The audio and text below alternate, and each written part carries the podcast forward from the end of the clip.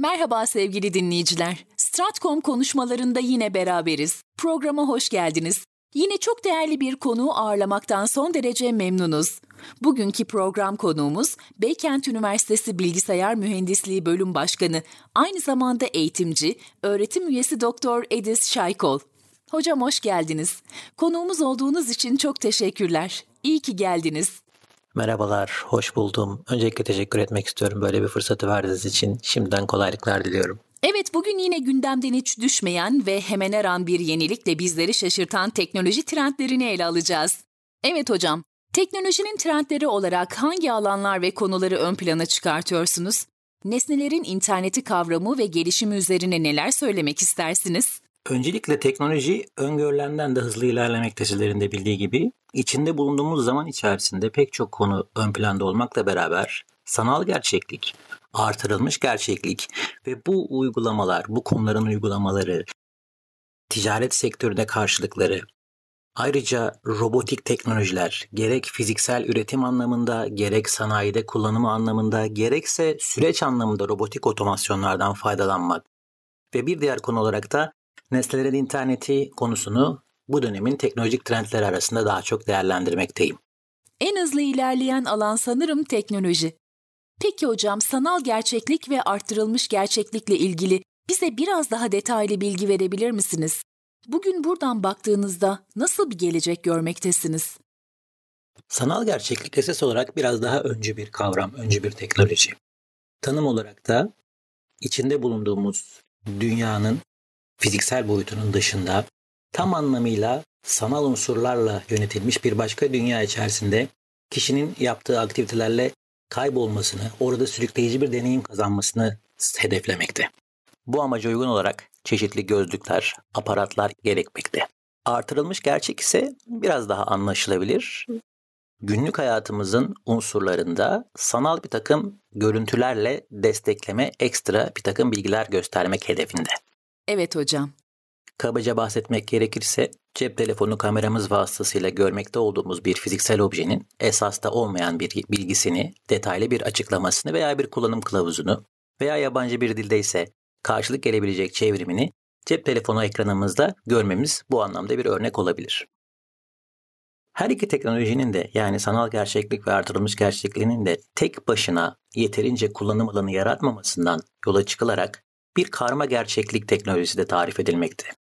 Bu da aslında şöyle özetlenebilir. Yine gerçekte görmekte olduğumuz fiziksel dünyayı görüyoruz. Fakat fiziksel dünya içerisinde sadece bir ekstra unsurmuş gibi sanal objeler yerleştirmek yerine bu sanal objelerin içerisindeki sanal dünyayı da görme şansına sahibiz. Ne kadar sıra dışı. Bu bakış açısıyla biraz daha yakın gelecekte kullanım amacına uygun uygulamaları görmemizin mümkün olduğu bir alan olarak değerlendirmekteyim karma gerçeklik alanını.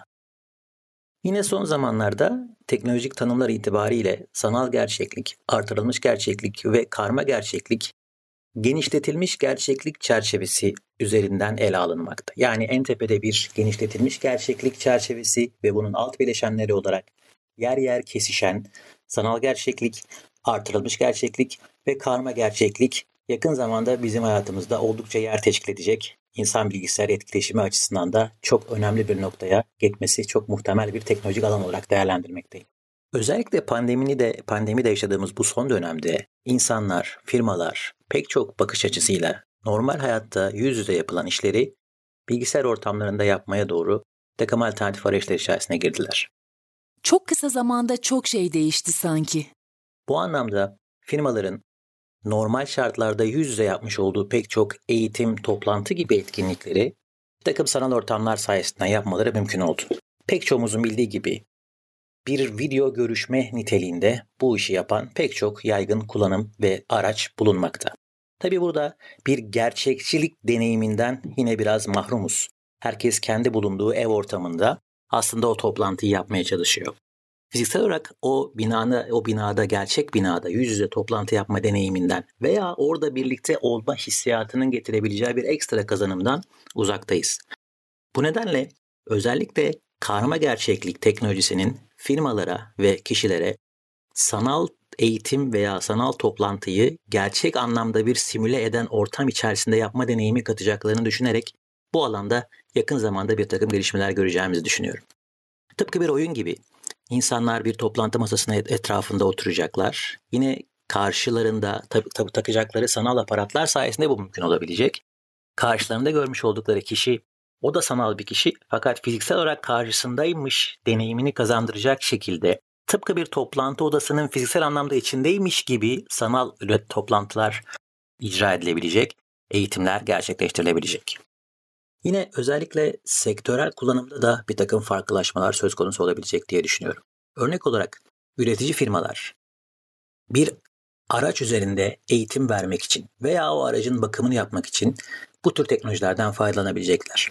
Örnek olarak artırılmış gerçeklik başlığı, başlığı takmış bir işçi bir cihaz üzerinde bakım yaparken o cihazın seri numarası, modeli gibi bilgiler, kullanım kılavuzu veya onarım prosedürleri gibi bilgileri hemen yan tarafındaki bir ekran üzerinde görebilecek. Veya görmesinin ilavesi olarak karma gerçeklik modeliyle beraber düşündüğümüz zaman o sanal model üzerinde bir takım çevrimler, bazı tamirat ile ilgili, onarımla ilgili deneyimleri tecrübe ettikten sonra gerçek cihaz üzerine yapma gibi bir alternatif görevi de yerine getirmiş olabilecek. Özellikle son dönemde üretim ve lojistik sektörlerinde operasyonel maliyetlerin azaltılması anlamında bu tür uygulamaların yerleşmesi, gerçek anlamda bir lojistik deneyiminin sağlanması o sektörde çalışan işler açısından da mümkün olabilecek. Bu anlamda özellikle lojistik sektörü veya üretim yap, üretim yapılan sektörlerde de karma gerçeklik modelleriyle ilgili bir takım teknolojik çözümleri yakın zamanda göreceğimizi düşünüyorum. Evet. Ediz Hocam, robotik ürünlerle ilgili olarak neleri öne çıkartmaktasınız?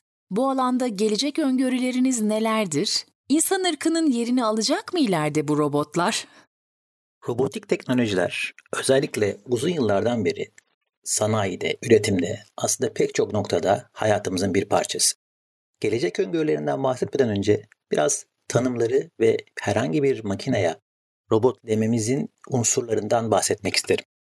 Uluslararası organizasyonların da tanımlarına baktığımız zaman robotlarla ilgili hep birkaç nokta ön plana çıkıyor. Yeniden programlanabilme, üç veya daha fazla eksen ile bir hareket, tamamı veya bir parçası, mobil amaçlı kullanılabilme ve çevresindeki malzemeyi, parçaları, araçları yerinden oynatabilme gibi bir takım temel beklentilerden bahsediyoruz robot dediğimiz zaman. Öncelikle robotun ya da robot diyebileceğimiz bir cihazın çevresini algılayabilmesini bekliyoruz. Yapay zeka çok gelişti. Hem iyi hem bence ürkütücü. Sensörler vasıtasıyla elbette. Işık sensörleri tıpkı bizdeki gözler gibi, dokunma ve basınç sensörleri tıpkı ellerimiz gibi, kimyasal bir takım sensörler tıpkı burnumuz gibi, işitme ve sonar sensörler kulaklarımız ve daha ötesi gibi ve yine tat sensörleri gibi bir takım sensörlerle donatılmış bir algılama yeteneğine sahip cihazdan bahsediyoruz. Tamamının veya bir kısmının hareket etmesini bekliyoruz robot diyebilmek için. Hareket tekerlekler üzerlerinde yuvarlanmak şeklinde de olabilir. Ayaklar üzerinde tıpkı bir böcek gibi yürümek şeklinde de olabilir. Veya iticilerle itmek seviyesinde bir palet sistemi gibi hareket de olabilir. İnanılmaz. Tabi tamamının hareket etmesi değil, bir kısmının hareketi de yeterli olacaktır bir cihaza, bir makineye robot diyebilmemiz için. Günümüz teknolojiyle beraber düştüğümüz zaman ise yine robotun olmazsa olmaz bir bölümü zeka bileşeni veya öğrenme modülü. Yeniden programlanabilme ve işin bilgisayar mühendisliği bakış açısı burada devreye giriyor. Robot çevresinden bilgileri ala ala çevresiyle ilgili bir takım bilgileri oluşturabilme özelliğine sahip olmalı. Çok basit bir örnek alacak ama evlerimizdeki robot süpürgeler, yenilikçi teknoloji olarak sunulan robot süpürgeler çok ideal bir örnek bu anlamda pek çok şeyi anlayabilmek için. Ev içinde süpürme işine devam ettiği sürece evin iç haritasını oluşturabiliyor. En basitinden bir zeka göstergesi olarak bir çevresel bilgiyi bir araya getirme özelliğini göstermesi gerekiyor cihazlara robot diyebilmemiz için. Mevcut durum incelendiğinde robotların daha çok endüstriyel olarak kullanımlarından karşılıklar görüyoruz veya basit amaçlı ev içi kullanımlarda mevcut. Fakat genel anlamda baktığımız zaman bir insan için daha sıkıcı, daha tehlikeli, daha kirli veya daha zor görünebilecek pek çok görev robotlar tarafından yapılabilir. Robotlar bu alanda hayatımızın içerisinde daha fazla yer alabilirler. Özellikle e, deprem gibi veya bir takım doğal afetler gibi durumlarda bir insanın yapabileceği arama kurtarma görevinden daha fazlasını, daha faydalı olabilecek bir şekilde zor durumda kalanlara ulaşma gibi görevler içinde de kullanımlarını yakın zamanda görebiliriz diye düşünüyorum. Düşündüğümüzde aslında insanlığa katkıları çok fazla, değil mi? Aslında kısaca robotlar için bir gelişmiş otomasyon formu dememizde hiçbir sakınca yok.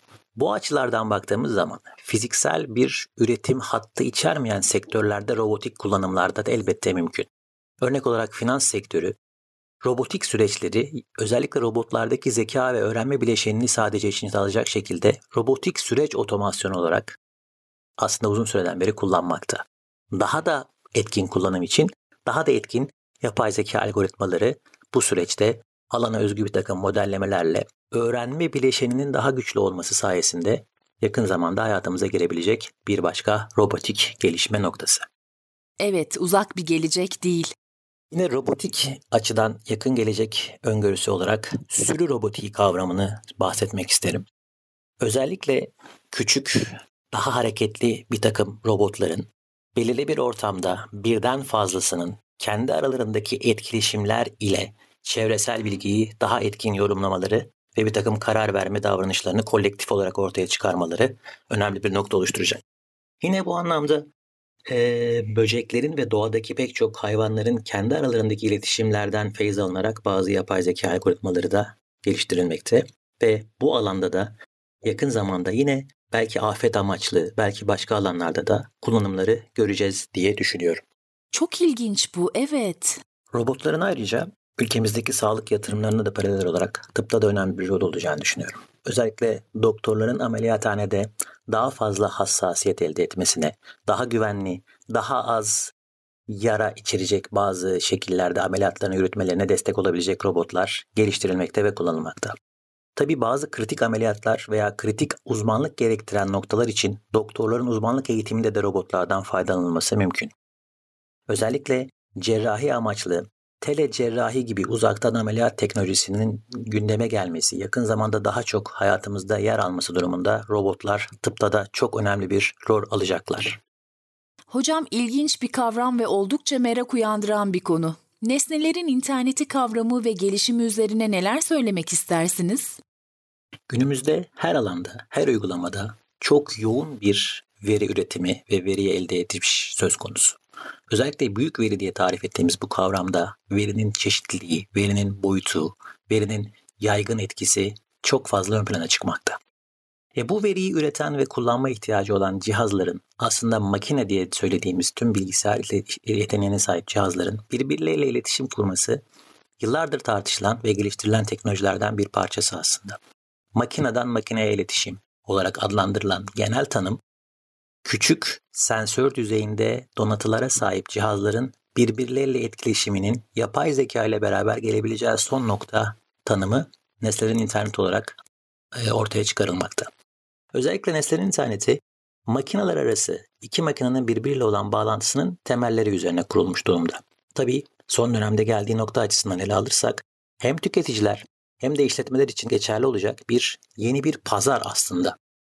Öncelikle bu cihazların yoğun bağlantıya ve sıklıkla akan veriye sahip bir dijital yola nasıl ulaşacakları, hangi bilgileri kullanarak hangi hedefler doğrultusunda bağlantı kuracakları, ne kadar ölçeklenebilir oldukları ve bu ölçeklenebilirlik sonrasında elde ettikleri veriyi nasıl kullanacakları önemli değerlendirilmesi gereken çalışma alanları olarak ön plana çıkmakta.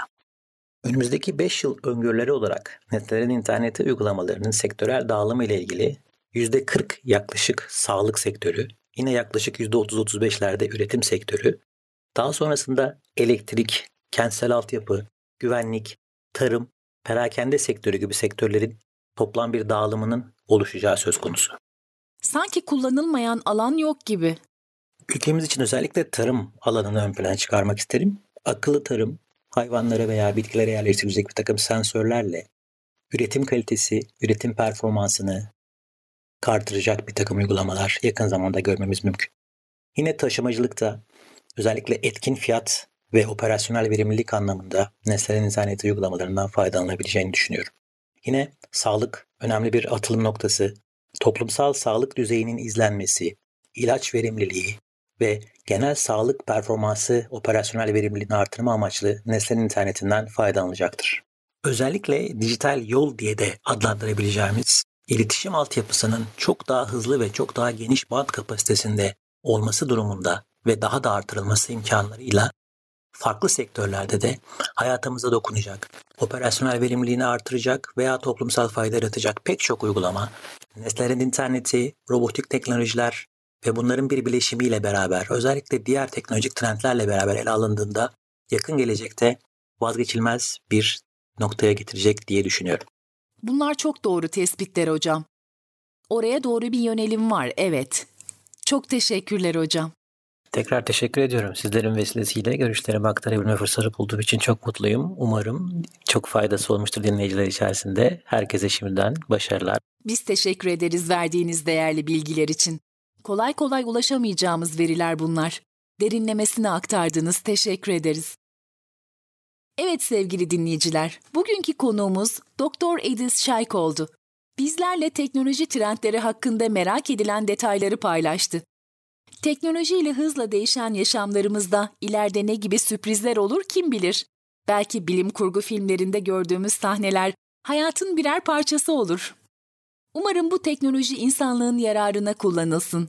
Programı dinlediğiniz için çok teşekkürler. Tekrar görüşmek üzere, hoşçakalın.